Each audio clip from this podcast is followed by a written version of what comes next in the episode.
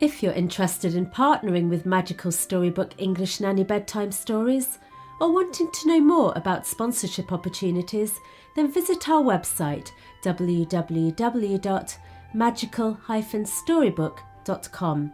You can also download free read along books to accompany our fairy tales.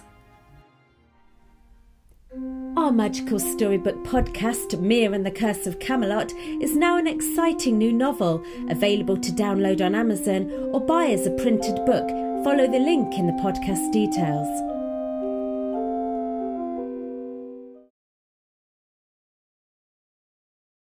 Welcome to Magical Storybook, a collection of children's stories from around the world. Mia and the Curse of Camelot Chapter 13 Charger A friend in need is a friend indeed, but a friend who's a steed is better. Mia looked up at the castle roof and saw Morgana raise her hands towards the sky once more as she commanded a series of forked lightning bolts to come crashing down.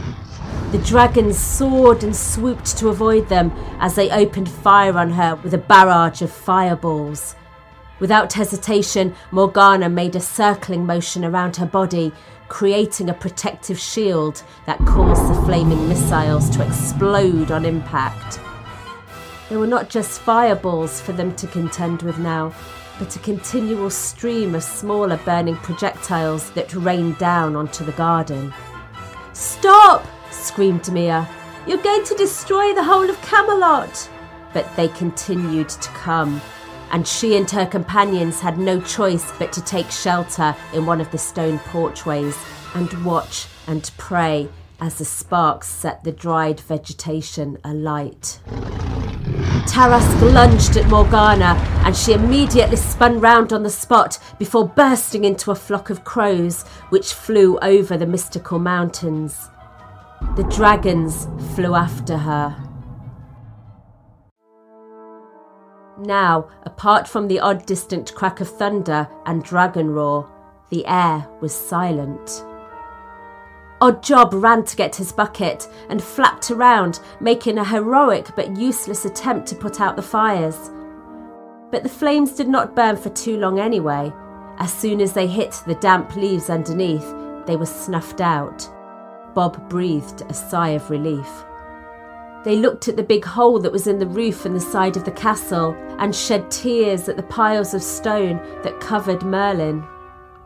He'll have been crushed to bits, wept Mia, who was by now tired of the seemingly impossible task of trying to help Camelot. There's no way he could have survived that.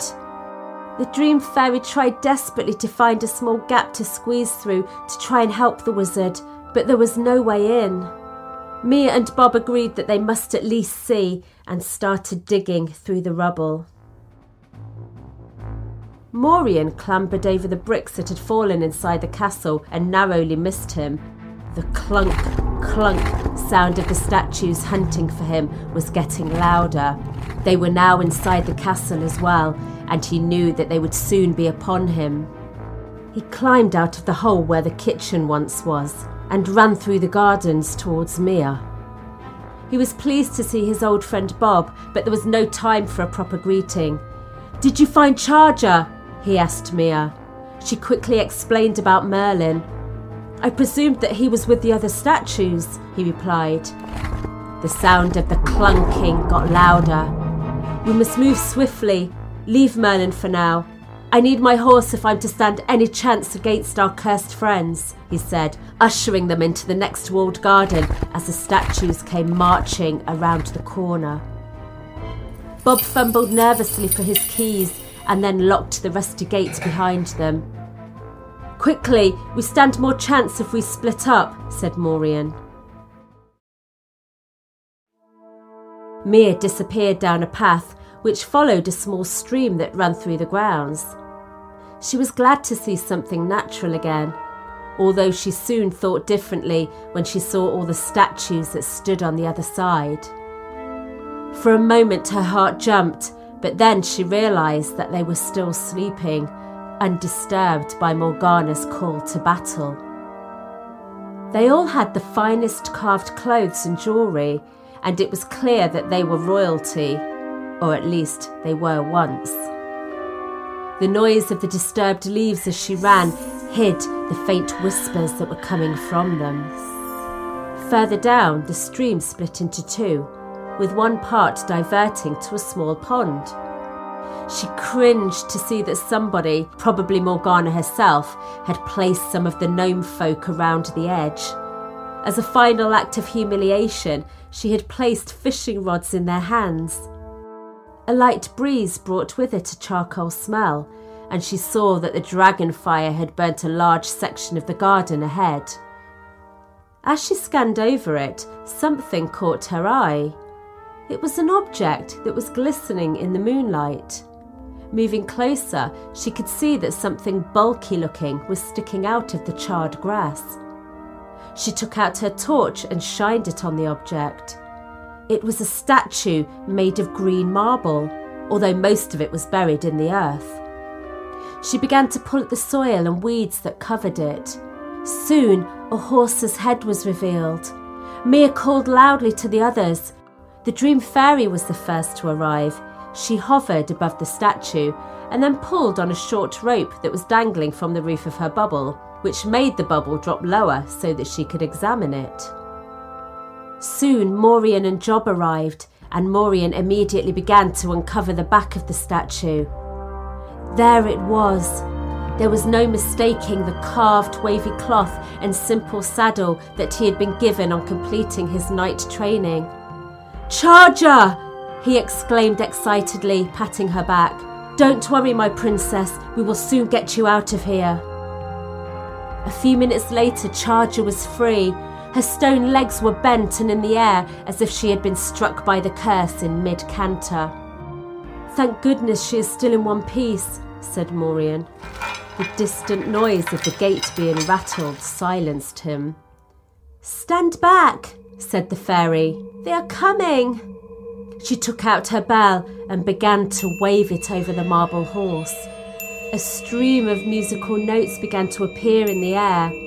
Mia could not just hear them, she could see them too, and it was as though they were coming in from every part of the universe.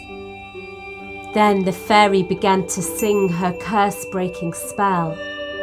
It was a strange chanting sound that joined with the bell's chimes, becoming one magical sound. Mia was mesmerized. She was not the only one. A quiet sigh came from each of the sleeping statues as the notes waltzed around them, leaving a coil of vibrant colours behind as they moved. The notes touched each statue lightly, making them shake as they bounced from one figure to the next. Then they surrounded Charger. The vibrations of the music caused her marble casing to crack releasing a brilliant white light from within. The statue prison shattered into tiny pieces, releasing the horse from the curse. Charger gasped for air, and with Morian's encouragement, she stumbled to her feet. She shook herself and reared up, whinnying so loudly that the knights who were now smashing through the garden wall with their maces stopped and listened. The notes then moved on to the other sleeping statues in the garden, surrounding them and breaking their curse. One by one, the garden prisoners looked up at the sky and drew breath for the first time in years. No one noticed that one of the musical notes had not joined the others. It had gone off on its own and made its way to the pile of stones that had fallen on Merlin. It was tiny enough to sneak through a small gap and make its way down to the wizard. A few seconds later, the stones began to shake, and then slowly they moved apart. Morian and Charger greeted each other with affection, and he thanked his friends before jumping onto her back and racing towards the undead knights. Mia ran around, gathering up all the gnomes and confused members of royalty, and led them round the back of the garden to the safety of the castle. When they were hidden, she ran back to the place where Merlin had been buried and was stunned to find that the rubble had all been moved.